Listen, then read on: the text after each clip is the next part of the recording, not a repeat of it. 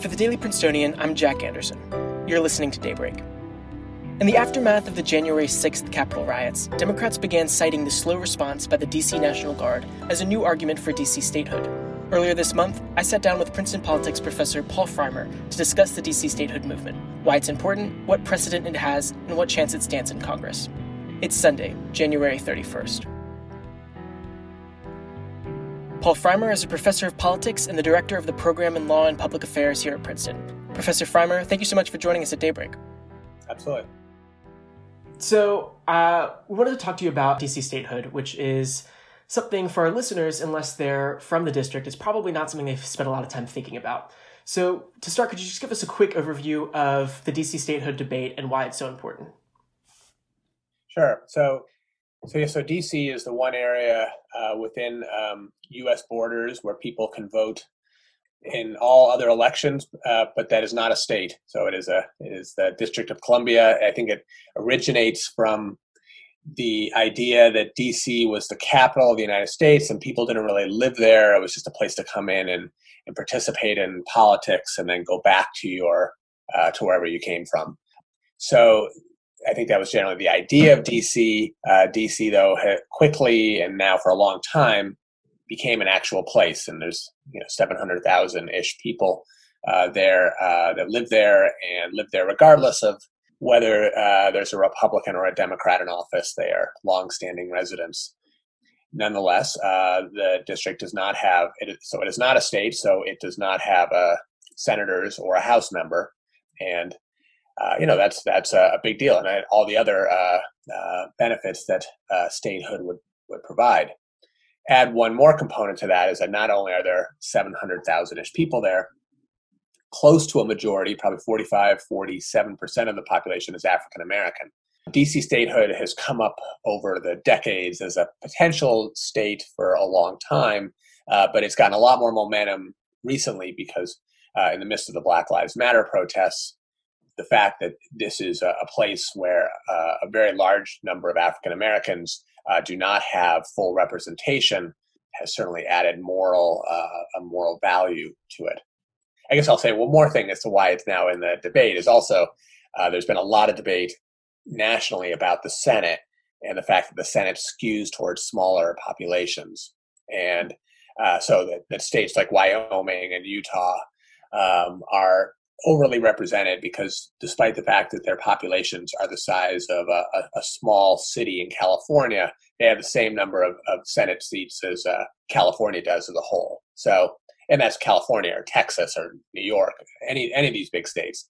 The Democrats have been hurt by this quite a bit uh, because a lot of those states, like Wyoming and Utah, are Republican states.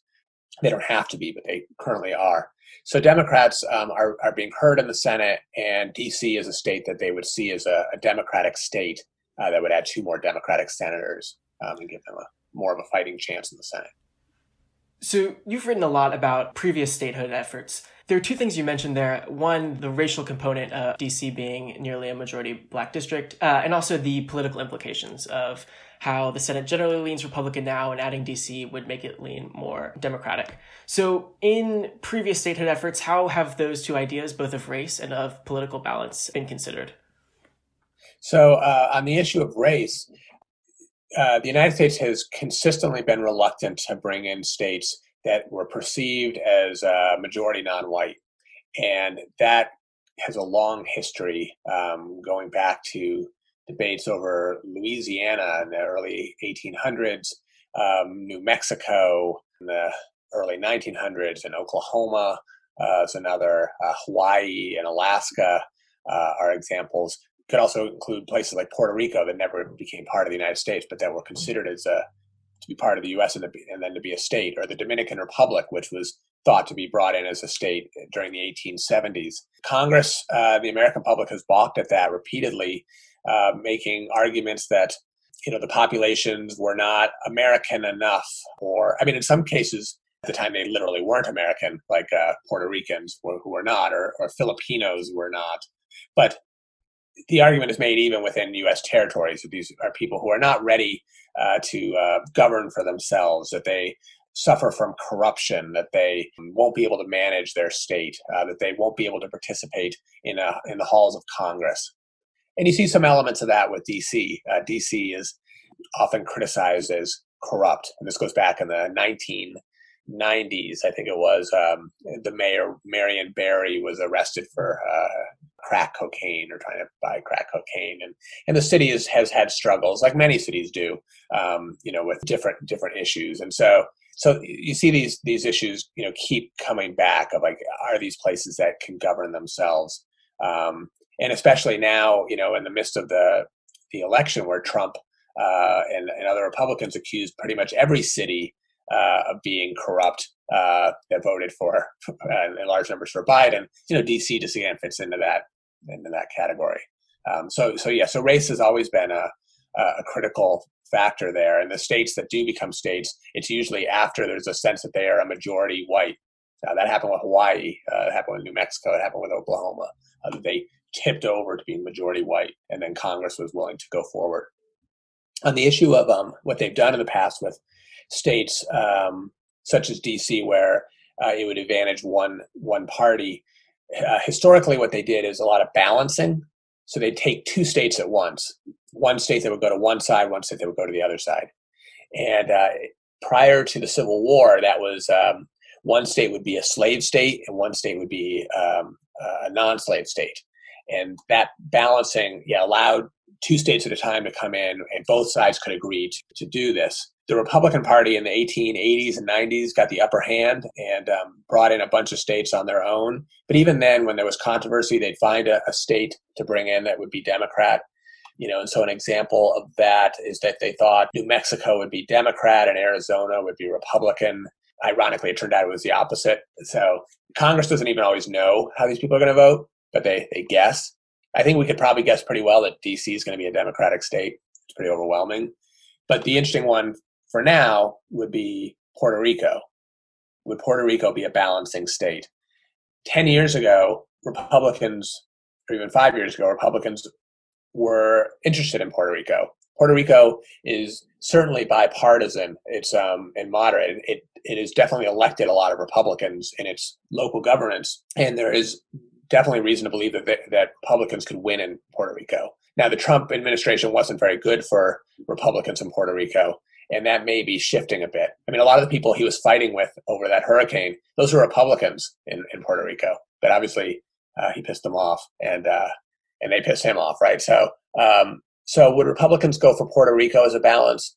You know, probably not at this moment, but it is certainly a possibility that Puerto Rico could be at least a, a state that goes back and forth between Democrats and Republicans, and you could, you know, imagine that. The other possibility would have to be that Republicans say, let's divide Texas or something into two states, or to California, or somewhere where they think they could get some Republicans you'd have to kind of imagine what that would be and where that would be. Um, or Florida, the Florida Panhandle. Problem is, in all those examples, is then the leftover state is probably then going to be Democrat. California could do that. California is so Democrat already, but Texas and uh, Florida are pretty strong Republicans, so you don't want to lose those Republicans. So for Republican politicians, and one would guess Republican voters as well, the main reason to go against DC statehood is that idea that would give the Democrats the political advantage that we were talking about. So is there any is there a case that you could make to those voters specifically about why they should or could support DC statehood in spite of that? Well, yeah. So I mean, it is true. I mean, it will hurt Republicans, you know, in the Senate. I think you want you you would appeal on a moral ground and, a, and, on a rights ground that all Americans have a right to being to live like every other American within a state with senators, with House members to be equally represented. That's a very strong, powerful argument that all Americans do agree with, you know, base that that we should have that. I think uh, Republicans will will fight that um, as Democrats would if it was reversed. You know, so this isn't um, just uh, you know uh, the Republicans are wrong. I mean, Democrats would fight this if it, if they were about to lose two new seats, and um, you know Republicans would say, I've heard them say, well, send DC into uh, to, to Maryland, right? Then they get statehood, but they Maryland's already a Democratic state. Um, Republicans don't lose much, or or even Virginia at this point could probably work. I think they would all say, absolutely, we agree generally with the the the concept, um, but uh, uh, we don't like the idea of um, of losing these two seats. I, I, will say, just as an addendum to that, that you know, on right wing radio, you will hear the the message that not only is DC going to be a state, but it's going to be another state that's part of the you know the quote unquote squad, right? It's going to elect really left wing Democrats, probably people of color, probably African Americans, um, and that they're going to promote part of that you know quote unquote radical socialist agenda that the squad wants. So you know DC is going to be portrayed you know it's going to be racialized, it's going to be radicalized um, more than just your normal um, Democratic Party, you know, addition. So again, just a more general question: What actually is the process of becoming a state? I mean, I know in the the House the bill was passed over the summer, but what are the next steps? Yeah, the Senate can just vote. Um, the the sticking point um, here is that uh, so so it's not a constitutional amendment. This is um, uh, just a, a passage of law by uh, by Congress and the president uh, would sign. The sticking point right now for Democrats is that it typically goes through a filibuster, and that means 60 votes that you would need to, to get past the filibuster with cloture. If that's the case, you would need 10 Republicans to support this. And, you know, that will be hard to do if it's just DC. Um, what has happened in the past is, again, either they balance or they put it um, as part of some big piece of legislation that has lots of different things for lots of different groups that they could lure those 10 Republicans over. So they would have to come up with something to get 10 Republicans to agree to it, where they, those Republicans would then say, you know, they were supporting these other things.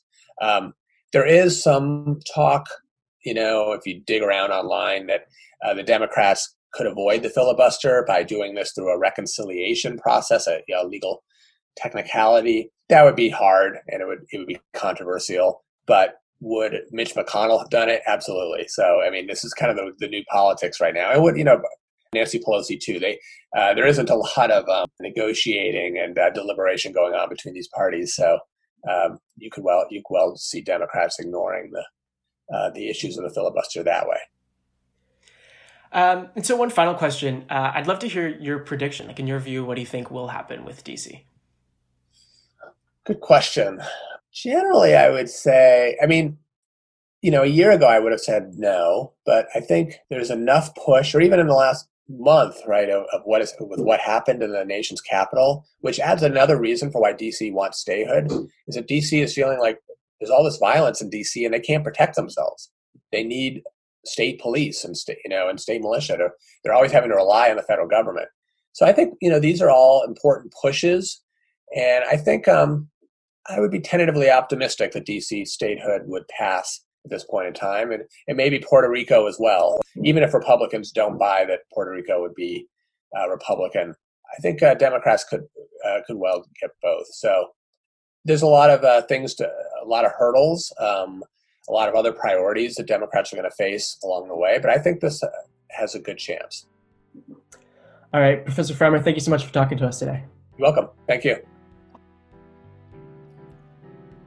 On Wednesday, Democrats in both the House and the Senate introduced legislation that would establish Washington, D.C. as the 51st state in the Union. The bill is expected to pass in the House, but will face a much tougher road in the Senate. Although Democrats control the chamber with a slim majority, current Senate rules would require 60 votes to overcome a Republican filibuster. Since DC statehood would likely increase Democratic representation in Congress, Republican senators remain universally opposed to it. That's all for Daybreak today. With the spring semester beginning tomorrow, Daybreak will be back to our normal daily news updates every weekday morning. And keep an eye out on the weekends for our longer special episodes.